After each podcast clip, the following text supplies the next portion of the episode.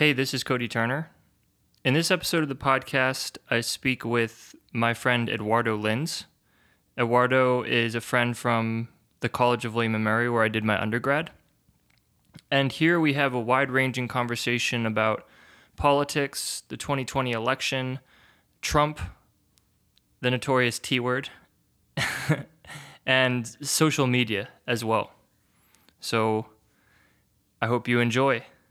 And I hope you don't get too triggered because I know that all of these topics are extremely polarized right now.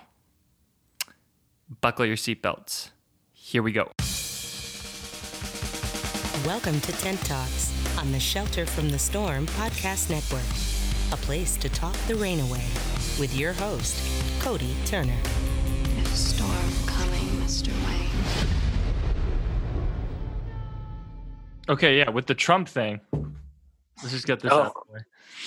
Uh, yeah, no, the point that I wanted to make with that is, um, I just, uh, I primarily oppose Trump, not because of his Trumpiness or because he's not politically correct or he doesn't abide by the norms of civil discourse. I oppose him primarily based on policy. Like there are there are policy things that I don't like. Like I don't like the tax cut. I don't like the fact that he's increased the drone strikes that the Obama administration started. You know, um, I don't like the the fact that he's expanded the powers of the Patriot Act and allowed for more government surveillance. These are things like to me, I get annoyed with the media because these are things that no one talks about. And I just see the media focusing on the naughty things that he said on Twitter or him calling the mainstream media the enemy of the people. Now, I don't like Yeah. it when he calls the mainstream media the enemy of the people. Do I think that the media is biased and corrupt in a lot of ways and generally speaking has a liberal bias? Yes. But I don't think it's healthy for democracy to call the press the enemy of the people. So yeah, Yeah. I, I oppose that kind of rhetoric too. But at the same time, there are parts about Trump's um, transparency and just lack of giving a fuck or failing to uh, just like play the game of politics that I like. Like if someone else, if someone who wasn't in, insane and stupid had that quality where they are just completely off the cuff and refuse to play the rules of politics, I actually like that because I feel like we're in the age of populist politics and people want that. Like that notion of the old traditional politician who has the right cadence in their voice and says all the right things and is always politically correct. I feel like people don't want that anymore. They can see past that. And I feel like that's part of Trump's appeal. The problem is that that, you know, he, there are just so many other things that are wrong with him. Like he just has stupid policies. Um he does go too far with it in terms of his rhetoric and stuff like that.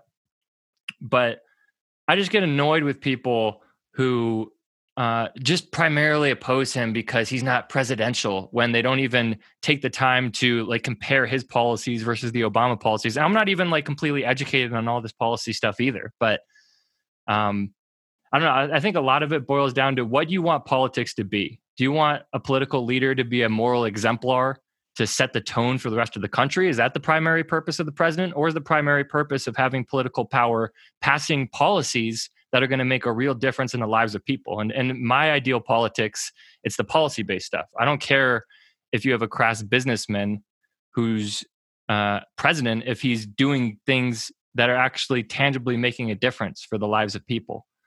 But uh, you know, like uh, sure, it would be nice to have like a good moral exemplar as a president, but I feel like people just put so much stock into that uh, and focus so much on that. Yeah, I mean, I guess up to up to a certain point, maybe uh, Clinton damaged that a lot. Um, the the idea that the president was uh, held to the highest possible standard and kind of set the moral tone as well. Um, but it was still pretty much in place until this administration, and um, I mean, they're they're hoping to reinstate that, right? Like if if if he is a one-term president, then the successor is going to try and reinstate that and say we want to bring dignity back to the office and stuff like that. Um, that's surface level stuff. Yeah. Yeah. That that's surface level stuff. I agree. The media is fickle and sensationalist, so they also focus on the f- what's fickle and what's going to get your attention. Like, oh, did he call uh, poor countries shithole countries? Let's just talk about that. Like, it doesn't. You can forget. You know, if if three hundred people died in an earthquake, no, no, no. Hang on. He called it a shithole country. You know what I'm saying? Yeah, yeah, exactly. that because that sells okay so we are not we are not uh prone to being mis i mean you and i at least we're not prone to being misled by this kind of sensationalism. But i think um what what gets tossed around a lot which is something you touched on as well is this whole oh i actually don't mind that he is not politically correct. I i also i think political correctness is is annoying and i you know thought. He was so entertaining in the debates and and everyone pretty much agrees. But the problem isn't that. Of course we want someone who appears to say off the cuff stuff and it's and it's entertaining it's interesting it's maybe relatable etc but that's that's not the problem. The problem is he goes far beyond that. He's not just crass. He is divisive. He his his rhetoric is dangerous because it incentivizes people who previously were on the fringe and now feel like they're the mainstream or feel like they're acceptable. Um and uh, like for example last year um i think it was last year when the obamas and the clintons and the some some anchors from uh, i think cnn headquarters and um what was that wealthy uh that wealthy democratic donor uh big big mogul who has uh ties to hungary and stuff the jewish guy Oh yeah, love. yeah, yeah, yeah. What is his name? The Koch brothers Um, the Republican ones. yeah the equivalent what i forget his name Ah, I forget too. i'm bl- i'm blanking i wish i wasn't I blanking on his name but but Yeah, so so uh, so all of these guys, right, who are Trump's top targets, received like pipe bombs and stuff that failed. But then it was all like all the rhetoric and the stuff behind it was this crazed like uh fanatic who was using the same language that he uses in the fake news and all this stuff that that, that Trump uses that that he's good at slogans, right? He's good at catchy catchphrases and stuff like that. Um and the issue is that that does uh, incentivize uh, incentivize uh, extremism. You know what I mean? Like it does um, enable people. So it's not that that's that's why I think I I, I kind of have to correct. Um, well, I don't correct people, but in my mind, when people say, "Oh, it's uh, he's just not um, he's unorthodox or whatever," I it goes beyond that. I do like that part as well. I used to joke around when when when the um, Republicans had like 20 candidates um, and it you know no one suspected he would win. I used to George defend him. Soros. Sorry. There we go, George Soros. Yeah. Yeah. But anyway, yeah, that's that, that that's pretty much uh, what I what I had to say on that. Yeah, I agree with some of that. Um, I guess I see it a, maybe a little bit different. So, I, from my perspective, the well, the first thing is, um, should a politician or a public figure be held uh, morally culpable for anything that their followers do based upon what they're said, assuming that they didn't directly incite violence? So, in the instances that you reference, what exactly did Trump say to inspire these pe- the man or whatever who sent the pipe bomb to, to these people? And based on what he said, can we hold him directly responsible? And if so, we should apply the standard evenly. So the Bernie Sanders supporter who shot up a baseball game a few uh, years ago, based upon some things Bernie Sanders said about some Republican politicians, should Bernie Sanders be held responsible for that rhetoric? Are you talking about the like set like the Senate the baseball game where they were like congressmen and senators playing, and one of them was wounded. And is that the one you're talking about? Yeah. Okay. Yeah. Well, okay. First of all, but um, I I like Bernie, right? And, too. Um, yeah. So, but that doesn't mean that. Uh, sorry, I'm just gonna go to a different place. Try and set this up more comfortably. But that doesn't mean that um, Bernie isn't just as much of a of a populist as Trump. He is like he his his fan base gets just as riled up as Trump's. It's just because they have different views. Um, you know, doesn't doesn't mean that their acts of violence when they do commit them are less uh less bad you know what i'm saying so yeah so first of all yeah bernie does have his rowdy supporters as well. I mean the difference is that one is like i i think just one is more toxic than the other because one is like more about uh, uh division and one is more inclusive one is more anti-immigrant and and all that kind of stuff and second amendment and all this stuff. And that tends to to follow a pattern of of violence as opposed to the you know free free college and legalized weed and all the other agenda. But um to your other point um yeah okay so if we're assigning blame yeah no he did not we can't hold him accountable um he did not uh to the point where you know he he didn't direct he didn't say to all of you who are listening to me out there i encourage you to go and uh take physical action against the people that we ideologically oppose. No he didn't say that. Explicitly he did not say that.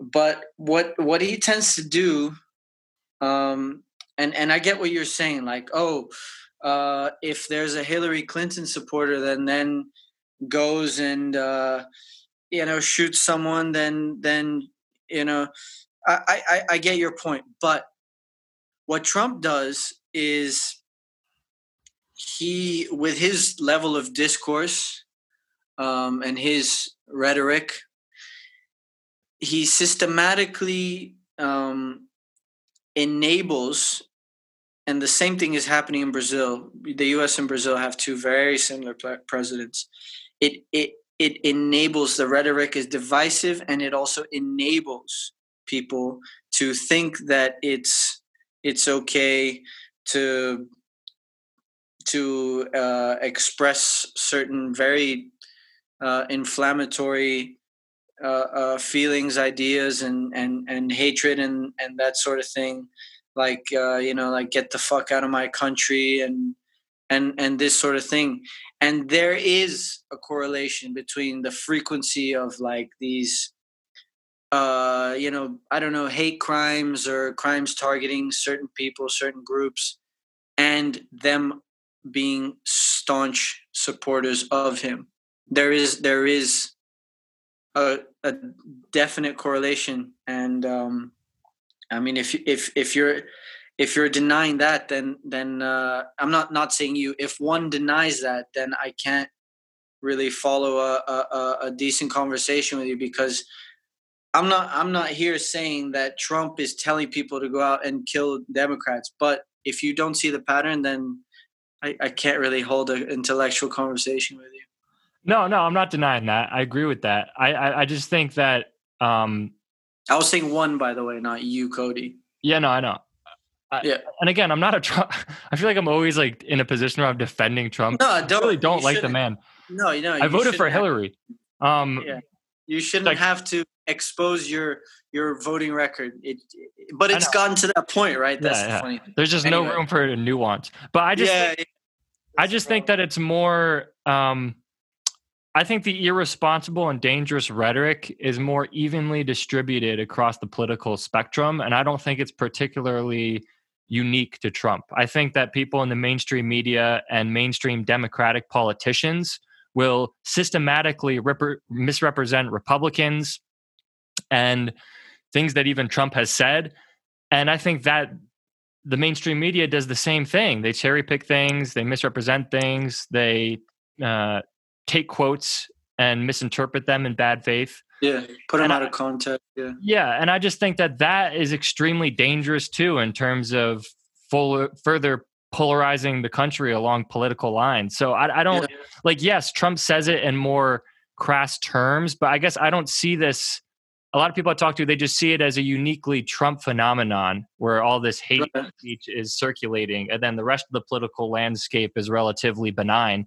I don't really see it like that. I see, I agree with everything that you said about Trump, but I think again, it's more evenly um, distributed, and and I feel like this, like there are so many instances now where I thought Trump said something really bad, but then I come to learn that it was just a misrepresentation, and he has said plenty of fucking horrible things. That's the thing. You don't need to, you don't need to take him out of context. Like he actually does Yeah. say plenty of horrible things, but Yeah. for example, in 2017 during the Charlottesville protest, there is a Yeah. huge thing about how he said there are good, nice people on both sides, uh, and we're yeah, referencing the white supremacist Nazis. In my Yeah. head, I was walking around for over two years thinking that's what he said and that he was a sympathizer to white supremacists. That's not true. Just a couple of months ago, I saw the whole clip, the whole press conference of what he said. And immediately after he made that comment, he clarifies I'm talking about the people that were um, not the wh- white supremacist people, but the people that were there uh, protesting, wanting their the statues of their ancestors there, who were doing it for non-racist reasons. So he actually clarified that he wasn't talking about white supremacists. Now, if you want, you can still make an argument for why he's racist, and you might be right. All I'm saying is that I'm just taking that one particular instance, and I'm saying that it was deliberately misrepresented by the mainstream media, and I fell for it for two years. And if you watch the whole clip in context, you can understand that he wasn't sympathizing with white supremacists in that particular context. And there are just so many. And again, like we can have an argument about whether he's a racist or not. I'm not saying he's not. I'm not saying he is. I'm just saying I'm just taking that one particular instance. So I, I I mean, there are just countless examples of Democratic politicians just acting in such bad faith and denouncing, and this idea that uh, he's awoken uh, this far right, alt right contingent of the country. I think there's truth to that. I think he has done that. I think he has allowed them um, more credibility than they deserve. So I think that's true. But I also think at the same time that the mainstream media and the Democrats have completely misrepresented how large of a portion of the right that those people represent. My under, my perspective is that this is a fringe minority of people, and that a lot of the public has been misled to believe that uh, almost the entirety of the Trump base is racist, and I think that's extremely dangerous. When I don't think that's true, I think those people exist. I think in the 2016 election, Donald Trump was articulating a lot of dog whistles that were picked up by those people, and he said a lot of irresponsible things to give those people more legitimacy, like I said. But I think it's been completely blown out of proportion. And now I think that there's a ton of people on the Democratic side of the aisle that are walking around with this malware in their head that says that all uh, Trump supporters are racists. And, you know, I guess Trump won because there are more racists in the country than we thought. And in my mind, that's just a, com- a severely simplistic and lazy political analysis as to what's going on. I think there's a lot more going on in the middle of the country that led to um, why Trump won. You know, I think that uh, we've exported a lot of trade to China and stuff like that. So the people don't have as many jobs, and there's a huge opioid crisis, and a lot of these people feel like they've been left behind by the coastal elites. I think Trump tapped into a lot of these dynamics, dynamics that really don't have anything to do with racism. And a lot of the Trump supporters that I know in my life uh, either voted for Trump because of those reasons, because they thought he'd be good for the economy, or just because they really hated Hillary. And yeah, probably a lot of them uh, discounted a lot of the problematic aspects of Trump, which they probably shouldn't have discounted. But uh, yeah, I don't. I just think that a lot of the I'm starting to repeat myself now, but yeah, yeah, a lot of the Democratic politicians have just also uh, deployed extremely divisive, harmful political rhetoric that has functioned to further polarize the country, uh, just as much as Trump does when he calls the press the enemy of the people. So I just see it as more balanced. Yeah. Um, uh, to your point regarding the oversimplification that I agree exists that all Trump supporters are racist. Um, it's that okay. Obviously, that is an oversimplification. Obviously, that's not true.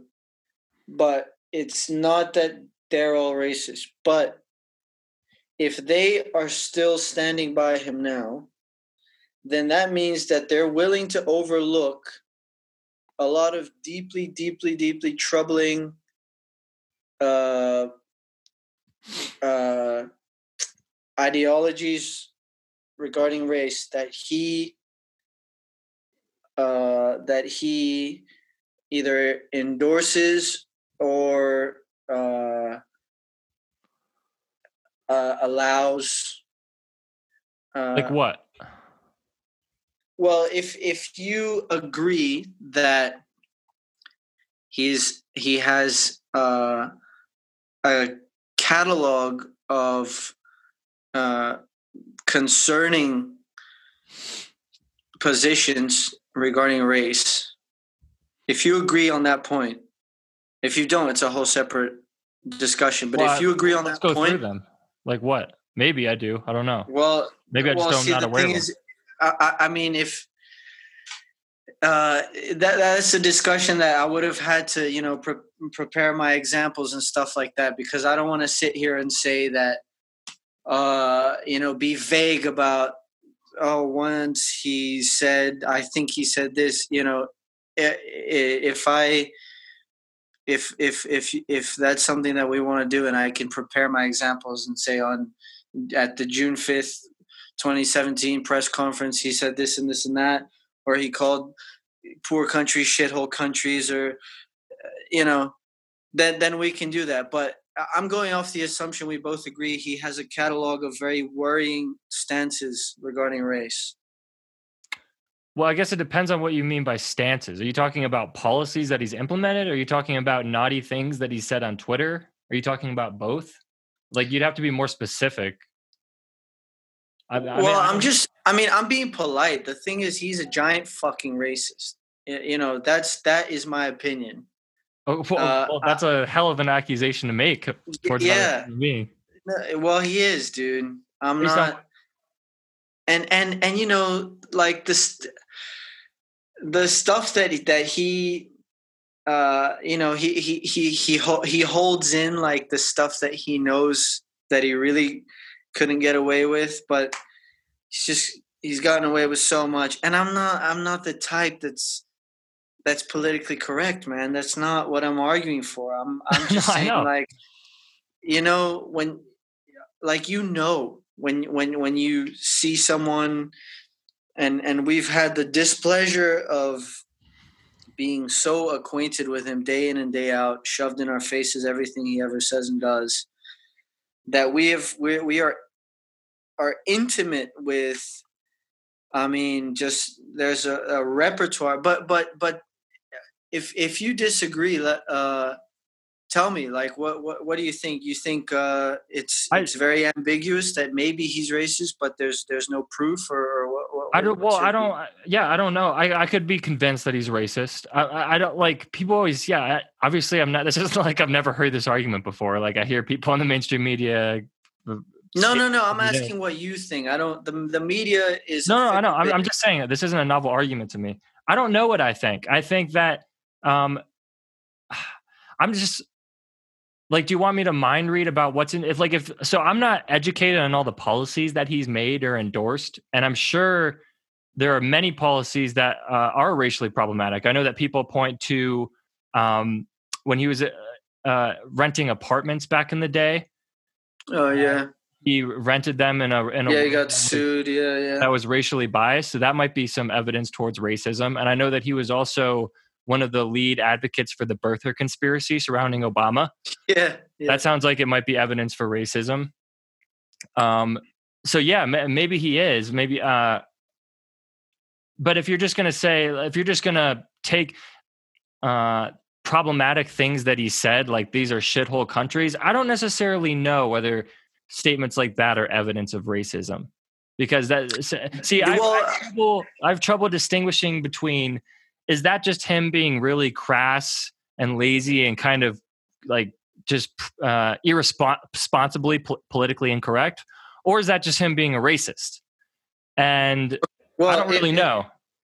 Um, I think if you take one uh, one instance individually, uh, and, you know, unless it's extremely explicit, and he says, you know, I think that this group is inferior to my group. Unless someone says that one single instance is is it's tough for that to be proof that he that someone is a racist or is anything. But Yeah. when you see a, a pattern, um, when you see a pattern, then you can start to draw your conclusions. He didn't just say, he said that Haiti and like, uh, I don't know, a few uh, African countries, I don't know if it was four or six or how many it was, but there were these African countries. South Africa was was was was one of them, I think, and a few other African countries, and Haiti. And he said, "Why are we getting so many uh, immigrants from these shithole countries? Why can't we get more immigrants from Norway?" And then, uh, you know, that uh, you know he's he was maybe trying to at least make it seem like he was oh you know picking a, a country at random. Why don't we get more immigrants from rich countries? First of all that's a bit of a stupid question. Second of all you know he, he chose the widest possible country uh, to say well why are we getting all these shithole countries? They happen to be all black. And why don't we get more immigrants from oh you know norway oh sorry that's just first one that popped in my head that's just one example though but Yeah. uh well i'm i'm i'm gonna have to come back to you with specifics because um they're there but i want to be specific about them and i don't want to be vague and sit here and say well i don't remember exactly what happened but there was one time where it, anyway you get the picture Yeah. No, I actually I wanted to ask you something though. Um, Okay. living in the U.S. because it's it's interesting because I haven't I haven't lived or even been back to the U.S. since 2017. So I wanted to know from your point of view because I was talking with my dad about this. Um, do you think it, it uh, since he's so polarizing and this is such a polarized time uh, Yeah. uh, politically in the U.S. Um, do you think there's still a very large contingent of the voting population that is on the fence between two parties? Um, before I answer that, let me just say that like my general view of Trump is I I think he's like an extreme asshole and kind of an Yeah. idiot. But so with Yeah. the racist question, I just don't know. I don't know whether he's an equal opportunity asshole, as in like he's just like a fucking dick, no matter like what your uh, color or your gender is, or whether he does hold uh, particular malice towards particular races. You know, so Yeah, I guess that's like I'm open to ha- again. I'm open to being persuaded on that with more evidence, but I'm not just gonna uh, wholeheartedly agree to that without like doing a deep dive.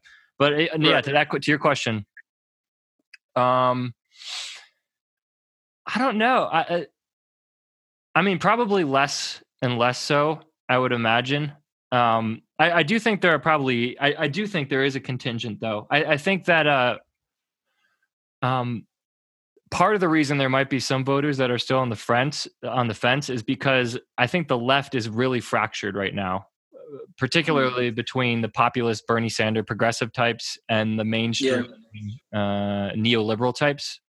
Yeah, So I could definitely see a large contingent of Bernie supporters potentially hopping the fence and voting for Trump, or at least some meaningful contingent of Bernie supporters. Uh, so just because of how fractured the left is and how much just resentment there is towards uh, the neoliberal establishment, I think there is a large contingent. I almost like I almost want to say that the main division in the country isn't even between left and right, in so much as it is between populists and establishment. Hmm. Um, so yeah, I don't know. I, I, Do you, do you think that in this upcoming election, um, how significant is the contingent that will decide their vote based on, for example, debate performances? Like they they are undecided, Yeah. and then the debate will sway them. What do you think that's because my dad, uh, my dad proposes that that is a large enough group to make a significant difference in the election, and I told him that I thought that was ridiculous because at such a polarizing time, how could you possibly be in doubt as to whether you want one candidate or the other? And of all things, what would change your mind is how well they did on the debates. You know. So, what do you think? I'd actually agree with him. I- I, I think that I think that people have really short memories, and I think that Mm. going into the voting booth, you, you know, you're drawing on your memory and your feelings about a candidate based upon the uh, political events that have transpired over the past month. Just because I think that's how humans operate. I think that's the human condition. Yeah, yeah, I Um, agree. so I think just because of that, he might be right. Um, but I do agree with you that people are more entrenched now than I don't know they ever have been since I've been uh, alive. It seems like, but Yeah. um, there's a couple other things, I, points I want to make here. I would have definitely said that before. It's hard to tell. I would have definitely said that before the pandemic, Trump would win in a landslide just because he had the economy going for him, because there was just so much civil war infighting in the Democratic Party. Um, but now with the pandemic, I don't know. I think everything's kind of up in the air.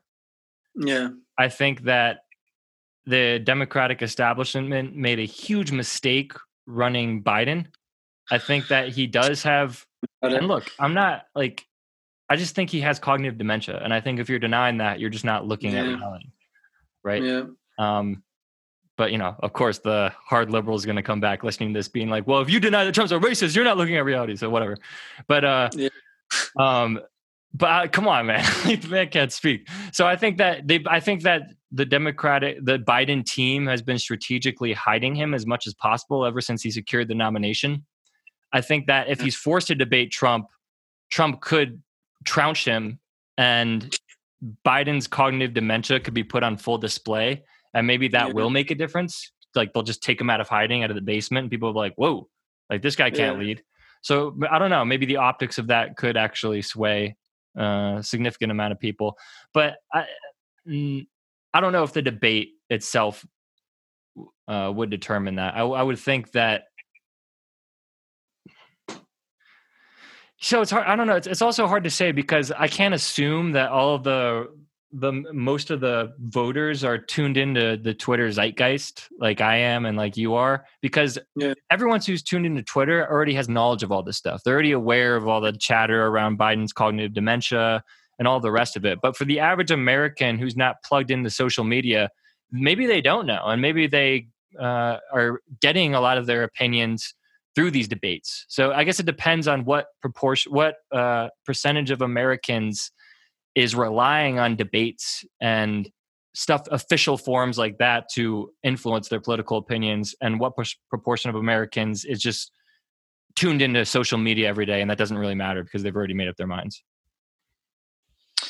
Yeah, that's a good point. I man, I think uh, Biden Biden I, I talk about this a lot with my dad and Biden is I think uh, probably a decent human being.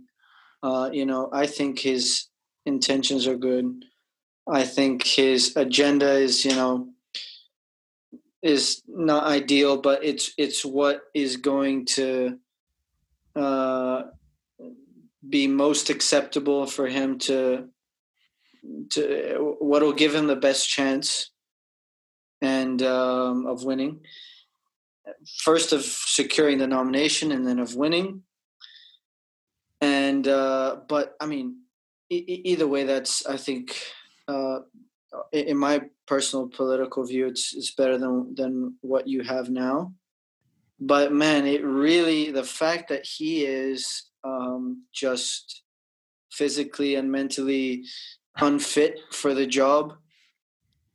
Just and and with a guy that is so good at bullying people on a national stage, it's just gonna really put his chances to me like so low. Like I am afraid and fully expecting that Trump will make a spectacle of him, humiliate him on a national yeah. stage. And, you know, what uh, whether Biden wins the election or not, I think that will be the case. And it's it saddens me that that will happen. Um, yeah. I think that nearly anyone else would have had a better chance when it came to head-to-head debates. Mm-hmm. Yeah, no, I agree, and that, that's why I was really uh, enthused about someone like Andrew Yang. In general, yeah. I just thought it was really insane that the you know Trump was the oldest presidential elect. I think by the time he went into I office, know. and all He's of in good the, shape. I gotta admit. It, yeah, I don't. People say he's on uppers and stuff like that. I don't know. Maybe he is. Well, it's just uh, one one thing's for sure. I was surprised when I found out how old he was, like back yeah. a, couple, a few years ago. Yeah. But all of the main contenders or the final contenders for the Democratic nomination were all insanely old. Bernie, yeah, Elizabeth yeah. Warren, Joe Biden. I just think Shit. that I don't know. And why. Biden's the youngest, by the way. yeah, Biden's the youngest. I don't know why. Um, wh- why is everyone so old? Why do we have all these old boomers yeah. at the top of our tickets? I don't get it. I think uh, I, have been listening to a lot of uh, people talk about how there hasn't been a wealth transfer from the older generations and a power transfer from the older generations to the younger generations, and you can see this in right. uh, the average age of the American college president as well. Like I think in the college 70s, president yeah, just as an example, in the 70s, uh, the average age of a college president was much lower than it is today. So it's just steadily risen, and you see that with political power as well. So it's it's it's almost as if the boomers are holding on to power in their way of life, and there hasn't been this power and wealth transfer in the way that there should be. I just think that we need a new, completely new class of political leaders. Like one of the things that horrifies me the most about the current makeup of our political system is just how technologically illiterate most of our politicians mm. are. If you see Mark Zuckerberg going into yeah, the, and the Facebook deposition, yeah, yeah, yeah, yeah, they just don't even know like what the internet is or how it works. You know? yeah, funny, yeah. And like, I feel like that is a huge issue just because of how powerful all these big tech companies are and just because of how powerful all these different new emerging technologies are like we need to think about 3d weapons and drones and internet censorship and surveillance and facial recognition and the dangers of the dark yeah. web and all that yeah. you know yeah yeah i think uh, they're all they're all very old they're all very white uh, there's very little diversity um, and uh, what was the other thing? They all uh, sexually assault people. Well, that's that's true. Um, but oh yeah, you were talking about the the, the, the power transition. Yeah. It won't be long, bro. They're all so old now that yeah, it really it won't be long. It'll be sometime soon in our lifetimes. Yeah, you know. One distinction I like to make in the Democratic Party that I've arrived at recently is you can make a distinction between the populace and the uh, Democratic establishment. Yeah. Populist and Democratic establishment. And then you can make a distinction between, and these are loose distinctions, but between policy based people and identitarian woke people. Like people, yeah, politics yeah. are completely based upon all of the identity politics run rampant and all that. And I find myself gravitating more towards a policy based populist perspective. Yeah, I think, uh, man, the identity politics is something that in the states is just on this this level that, I mean, nearly any other country is just so far behind. And but I do think that the U.S. has taken it to like I don't know if you guys deal with it the best. Like like it's there's something positive to be said for it being such a a, a prominent theme because it's giving a lot of people that before you know didn't have status or recognition or rights even um, yeah. it's bringing them to the fore which is a very positive thing and necessary thing. On the other hand the way this goes back to the uh, conversation about media and the way they sensationalize and just overdo everything right. it's like insanely tiresome and the whole and and then the identity politics then couples with the political correctness and it's just you know you're you're, you're in a position where oh man you you're walking on eggshells constantly and it's just for me like uh as, as you know a, a non-us uh, not as as a foreigner in the U.S. when I lived there, it was so tiring and I think counterproductive. You know, it's wow, it's exhausting, bro. When you when you go somewhere where that's not the only thing that's talked about twenty four seven, it's like a huge relief. And whether just just just to finish off, whether whether there's a correlation between um, you know civil civil rights um, for, for, for, for minority uh, groups and how uh, prominent uh, gender uh, identity politics are in the discourse, whether there's a correlation, uh, I'm not really sure. Uh, I'm not really sure.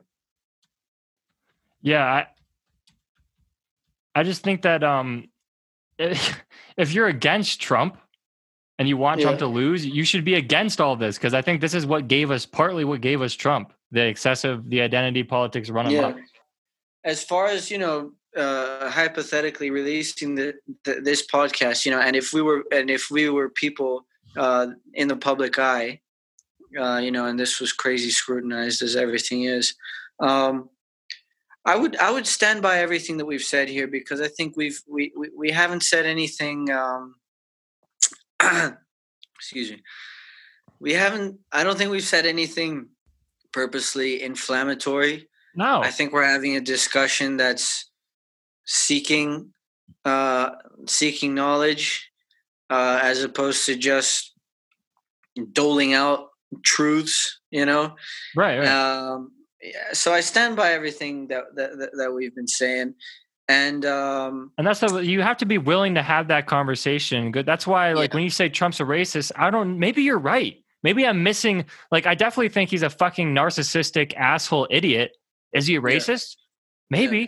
but i'm not just going to go to my priors and say like it's just everyone i feel like defaults to their priors because they're scared of they're almost scared of like not having a position or like being uh, like open minded because then if you don't have a position then you're somehow an idiot. It's like, how can you not see the truth? Like, yeah. No, maybe I don't. Maybe I don't see the truth, you know? And yeah, th- this is, uh, this is something that uh, I've seen. You mentioned uh, being uh, active on, on Twitter earlier. One of the things that I've seen repeatedly is uh, people saying normalize um, saying I don't know enough to have an opinion. And you know, yeah, Twitter's annoying, but you know that that that's that's absolutely true. You we do need absolutely. to normalize. That. Uh, yeah. And you know what the crazy yeah. part about that is? Is uh, yeah. in today's day and age, so much of our knowledge, the, the overwhelming majority of our knowledge is testimonial knowledge. Most of the things that I know are just based upon things that I've read or things that I've gotten from yes. the say so of other people. It's not like I've yes. gone out and verified all the things that journalists are saying or all the things that the doctors are saying. I know. So to to be in a world replete with all this knowledge and you're just getting it from the say so of all these people, to be hyper confident in your opinions is kind of yeah. insane and like intellectually yes. pretentious. It's like, no, you should be humble because you've just been told these things. You, you could have yep. been told wrong things. You could be in a fucking yeah. informational echo chamber, you know? I, I think I think uh, first of all, I completely agree. Social media has absolutely amplified that. You know, just exponentially, um, and I think it'll only continue to get worse. But um, see, one of the problems with a media that's so polarized is that uh, at, at one point you could read something in a in a reputable newspaper or whatever news source and just be confident that well i mean sometimes you wouldn't even question it too much. If it's if it's a mundane fact um, and you and you get it from a reputable source you don't have to be worried about double and triple checking it Right. one of the problems with this whole fa- uh, fake news enemy of the people rhetoric is that Yeah. it's and and they are idiots because they just play right into that and and feed it and become it's becomes a self-fulfilling prophecy but Yeah, that's a good point. uh the the, the problem with constantly uh um what's the word i'm looking for with with con- constantly uh, damaging the reputation and credibility of mainstream news sources Yeah. it's kind of this perpetual fa- what is fake news and what isn't kind of cycle you know and that is one of the things i unfortunately i think that this president has forever um damaged or, or he's he's he's uh, had that effect that i i can't see that ever being undone you know Yeah, I think I see it a little differently. I mean, so like I agree with that that he's made the problem worse, but I think that the fake news phenomenon is more a product of the rise of alternative media. I think that prior to the Mhm. rise of the internet and social media, there was a few oh yeah there's a few gatekeepers of information, and the yes the gated institutional narrative couldn't be challenged by anyone. So people couldn't see the fake news, they couldn't see the bias. But now because everyone's a journalist and we have Yeah. this huge alternative media apparatus, a lot of the uh, corruption of the mainstream media can be exposed more. Now, a lot of it is overblown by Trump and all that. Uh, So, I, like, I agree to the extent I agree with that. But um, so I think that is more to do with it, and I think that um, I think that the media has probably gotten more corrupt and gotten less scrupulous in terms of their journalistic standards as they realize that they're being challenged by the main that by the alternative media because uh, you know they, since they have a competitor now they're more likely to double down on sensationalism. They're more likely to double down on whatever gets clicks. It's like the dying throes of this Yeah. and they're just like lashing out. Um, no man i totally agree. Uh i i was actually thinking like uh you're totally right. The the the, the, fake news thing uh social media is uh definitely what what led to, to to this to this state of reduced credibility in everything. Um but it was I mean, so, social media was was here long before uh, this guy was relevant in a, in a political um, in a politi- on a political stage, and and and he just uh, was like the you know the uh, the straw that broke the camel's back. That, uh, that's actually not a good uh, the right expression to use in this situation, but but he just just just blew it up. You know what I'm saying? Like yeah it, it, there- there was still uh, like social media was still social media and the news the traditional news gatekeepers were still the like to the same ex- almost to the same extent as pre-internet and they were just Mhm. separate and then now like when when when they recently in the past few years when when they just kind of merged that's and he came in at the same around the same time and that's that's what fucked it Yeah, my my general uh, like perspective of the Trump, like people say that Trump is the like a lot of people think that this isn't my framing. I've got I've stolen this, but people think that Trump is the cause of all this fake news and this new era of uh, disinformation that we're in, and Yeah. the cause of all of our political problems. I don't think he's the cause of it. I think he's a symptom of it.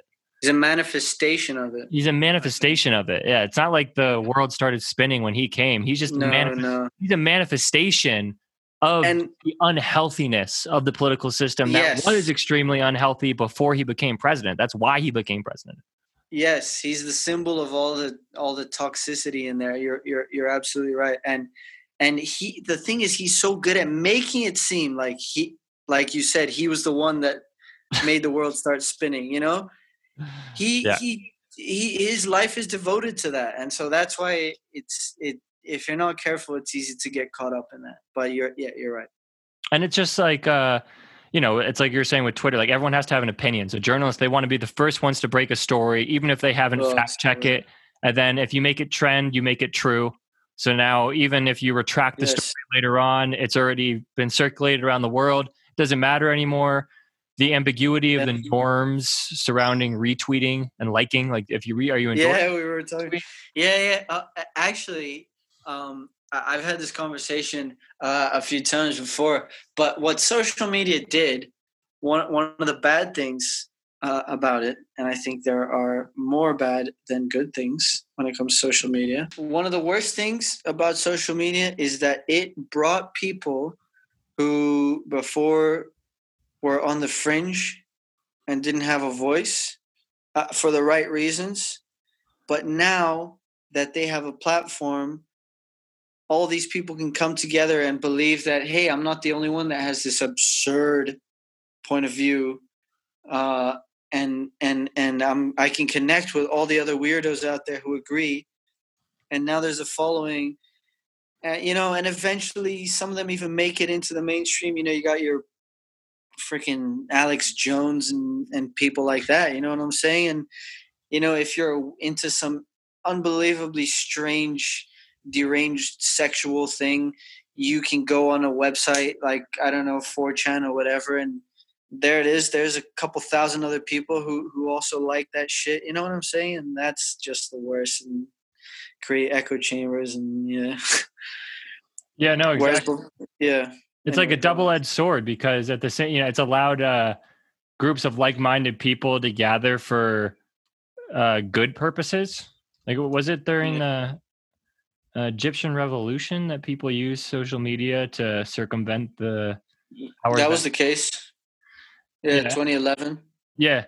Um but yeah like you said they're just you can also you, you know whatever child molesters or whatever can get together and all these different people can Yeah. get and and and uh people yeah so it, it allows you to challenge the gated institutional narrative and expose the corruption because now anyone can be a journalist and they don't need to get past the gatekeepers to have their voice heard and that can be good but at the same time as you say it can be bad because now you can have someone who has no credibility on a subject but they have a really professional looking studio and they talk as if they're have credibility but they just have no idea what they're talking about and you just wouldn't know it one way or the other.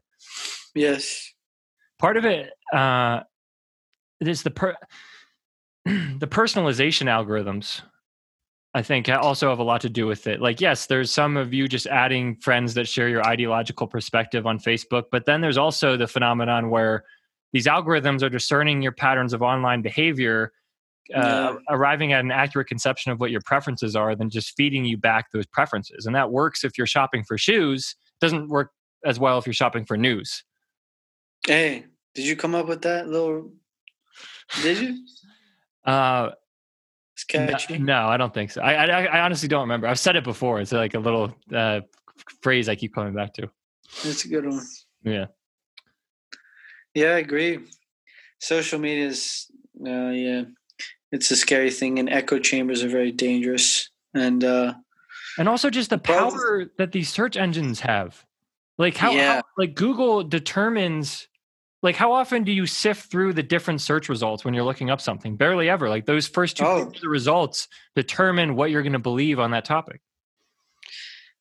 you know, the the funny thing is, now that you mention it, I cannot remember the last time I went to page two of a Google search. Yeah. Can you?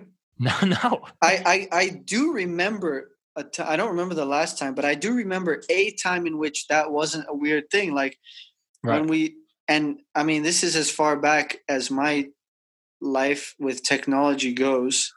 Uh, when we started getting familiarized with computers, we were we were in fourth grade, um, and we started having classes, you know, how to type and stuff.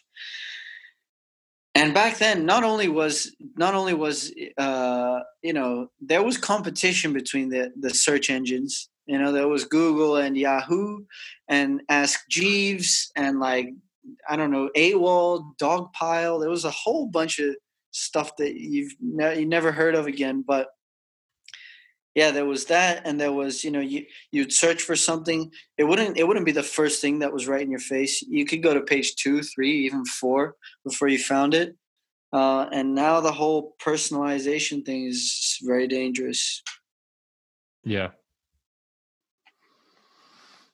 Then there's the whole platform versus publisher debate. Whether what is what is that debate?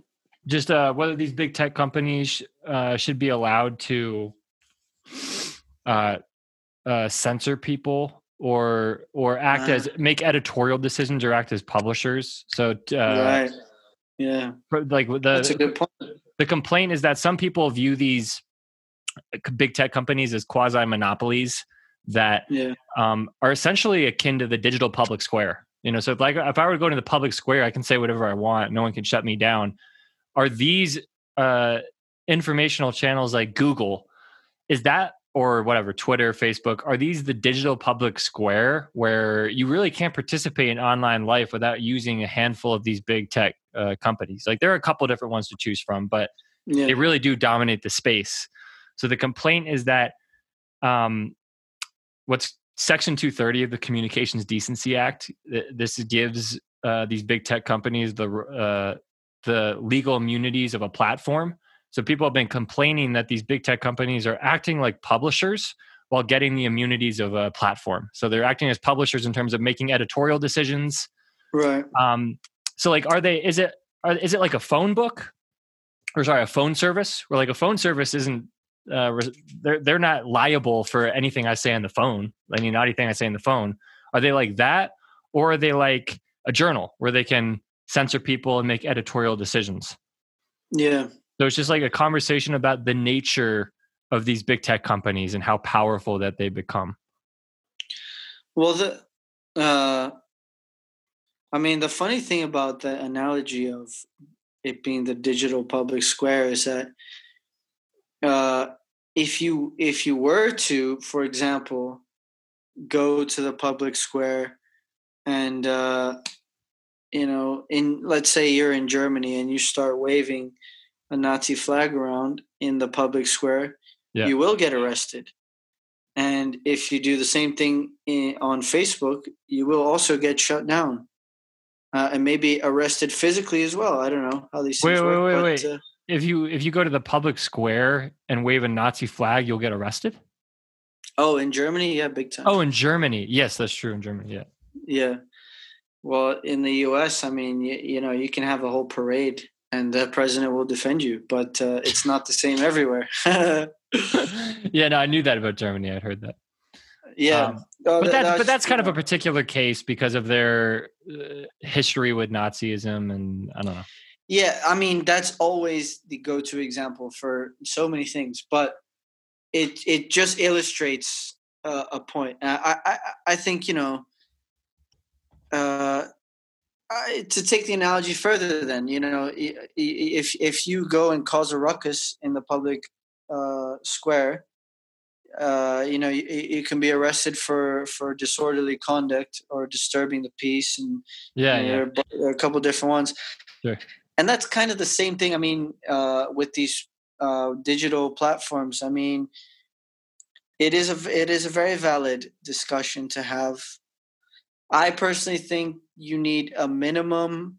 Uh, these things have, in the beginning, it wasn't an issue, but these things have gotten to the point where you need a now you need a minimum of of policing uh, people hate that because you know uh, they'll they'll say well it's that's how it starts and then next thing you know you lose your freedom of expression and all this shit but uh, Well, it's I mean, it's a complex discussion it's a complex discussion yeah. I don't think. uh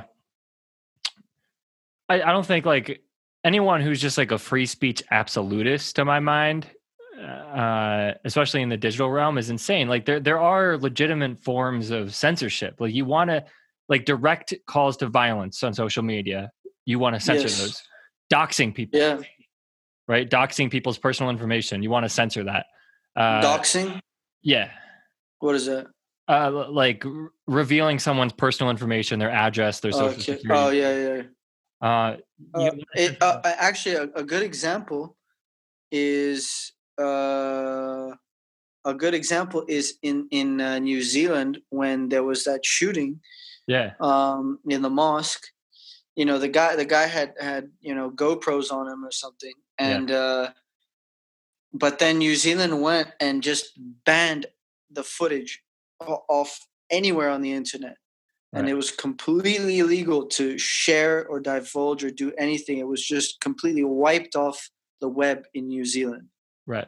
And I think that's one example where I'm behind it. You know, I'm sorry. Like, uh, Me too. Yeah. And I, I think it gets complicated. Go return to your analogy about someone creating a ruckus in the public square versus on social media. I wouldn't want to conflate physical actions with speech because I feel like that's that's a very dangerous conflation to make, right? If someone's saying Mm. something on social media, that's not the same as physically causing a ruckus. But Yeah. at the same time, there is a legitimate argument to make that if you're engaging in hate speech on social media, that should be censored because that is kind of like causing a ruckus. And that's where the whole, I feel like that's where a lot of the uh, crux of the debate is as to what, what constitutes hate speech or not. And this is where you get accusations of uh, political bias. Someone, you know, a conservative Yeah. say will argue that that's not hate speech, that's a legitimate conservative perspective. And the liberal will say, no, that's hate speech, that's transphobic. So that's where I feel Yeah. like where a lot of the interesting debate is and a lot of the controversy is. oh yeah, and then in in a in a system like the U.S. Uh, in a political system like the one that you guys have, that sort of thing is all going to eventually be determined by su- Supreme Court cases, um, Right. which you know set set precedents, um, and that's that's very interesting to look at. Yeah, I guess we'll see what happens with that. I don't I mean, There we go. yeah, I don't know. Right, By so- the way, just just just to end on a completely different note, yeah. um, do you have a uh, a song that comes to mind when I ask you what your favorite Bob Dylan song is, or one of? Oh, yeah, Mr. Tambourine Man. That's the soundtrack Really? song soundtrack song of my life. Oh, okay, good stuff. You know what mine is? What? Jokerman. Have you? Do you know that one? Yeah, yeah, it sounds I definitely have heard of it. I'll, I'll listen to it though after this to reacquaint. Yeah, yeah. Give it a listen. It's it's it's off of. Uh, I, I I I think it's it's probably in in in one of the greatest hits. Um, I, I guess the first time I heard it was off of one of a greatest hits kind of compilation, but it's Yeah. off a a completely one of the non-mainstream albums of his called Infidels. Um, but yeah, it was like he, he it, it wasn't like in his prime or anything, but to me, that's the one that comes to mind. Yeah, so give it a listen. I will. Yeah, by the way, if I if I if I pass before you do, I want Mr. Tambourine Man played at my funeral. All right, I'll get that arranged. Yeah. Hopefully, I won't have to, but yeah, there we go. Remember that one podcast you did with that girl that was like crazy hot when you were at Duke? Uh yeah, Emily Kane, the architecture one. Emily Kane, yeah. yeah. Wow. I uh well, I don't remember if that was a particularly good uh interview. I just remember her like not being either. sure what I don't she was not sure what her age was. That's how it started. she forgot But- she was. yeah. And but I just remember her being crazy hot. You uh wouldn't have happened to have spoken to her any time and since, have you? Uh, I think once, like over the past year, I might have like sent something to her, like relating to architecture, but not really. It's kind of that Right. relationship is severed. He's just one of the people that was just passing by in your life. Pass through. Pass through for Yeah. Vlad. Yeah, passing through. Yeah, exactly. Um, I hope that you're not one of those people. I would like No. I mean, dude, even if we never spoke to each other again after this, I I have played enough of a part in your Yeah. life where I wasn't just passing through. I mean, it's been a few years now, so yeah, and vice versa. So, yeah. dude, I want to come back to the U.S. so bad. It's been three years. I haven't seen any of the homies from William and Mary. I know, dude. I want you to come. Come this God damn. Well, who knows if I can do that, right? It's Yeah. it's- everything's, Everything's up just- in the air right now. Yeah. Whole world's just uncertain. Yeah, it's, it's, it's a weird, it's a weird time, man. All right, bro. I'm gonna go eat dinner. Enjoy that, bro. Peace out, dog. Take it easy.